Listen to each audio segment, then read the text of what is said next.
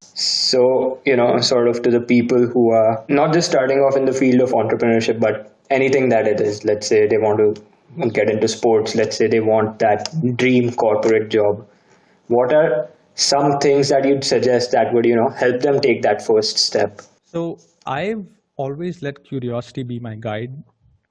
I mean, in, in everything I do and i think the in, in a, on a macro level the curiosity would be what do you want to do? So for example you're saying let's say someone wants to start a business or get into a sport. The curiosity at the top level is the sport or the business the concept. So i think most people have that level of curiosity. But i think what's incredibly important after that is to is to have the the curiosity at the lower level which is and when you when time comes to convert this into something actionable for example in in a, in a sport it could be the, the skills that you need to play the game well. In in a business it could be again the skills of building a business. In, in technology it could be skills of building technology.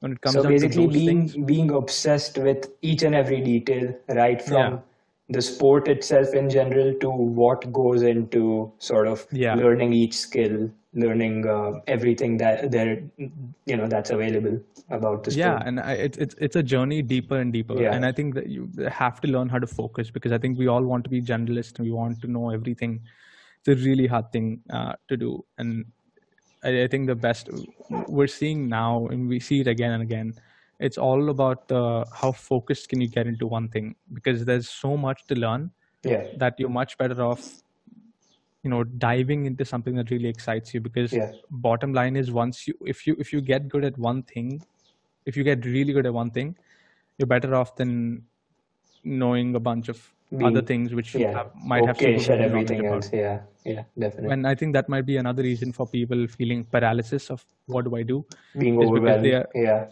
well, because they are at the surface level, and on the surface level, it's the ocean seems immense. Like there's yeah. so many things that I could do, but then once you start diving into things, you say, okay, then you start dealing with the one step at a time. You say, this is my current challenge, the next challenge, the next challenge. It's a lot easier to tackle things that way than to see the whole bunch of things that in out in the ether that you have to do. So, um, yeah.